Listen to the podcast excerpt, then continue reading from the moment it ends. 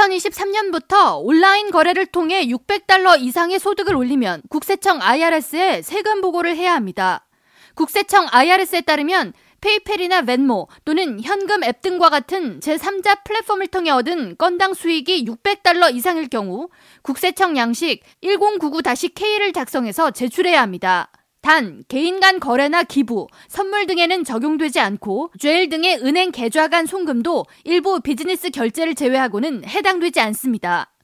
현재 200건 이상의 상업적 결제를 통해 2만 달러 이상이 거래된 경우에만 1099-K를 작성했던 것과 비교하면 내년부터 상당수의 미국인들이 추가 세금을 납부해야 할 것으로 예상되는데 미성인 4명 중 1명이 온라인 상거래로 수익을 얻고 있는 것으로 추산되는 만큼 수천만 명이 변화된 규정을 적용받을 것으로 전망됩니다.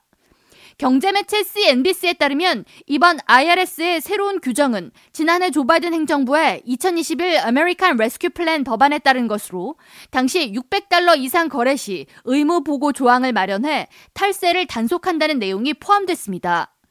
그러나 일각에서는 새로운 규정이 정부가 과잉 규제를 하는 것이며 소상공 업주들에게 큰 피해를 줄 것이라는 불만이 제기되고 있습니다.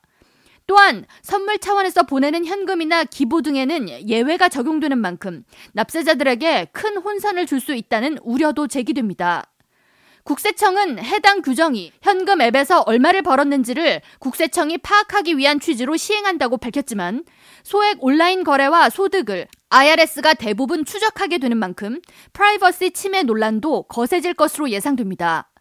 온라인 상거래에 의존하는 이베이나 페이팔, 에어비앤비, Etsy 등의 업체들은 1099-K 공정성을 위한 연대라는 이름으로 조직을 결성해 600달러 이상 세금 의무 보고 시행을 늦추거나 규정을 완화하는 법안 통과를 위한 의회 로비 활동에 돌입했습니다.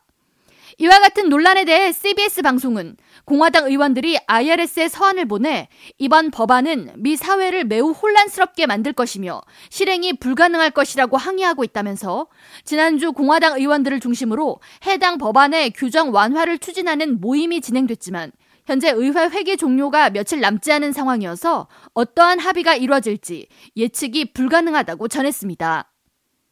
K라디오 전영숙입니다.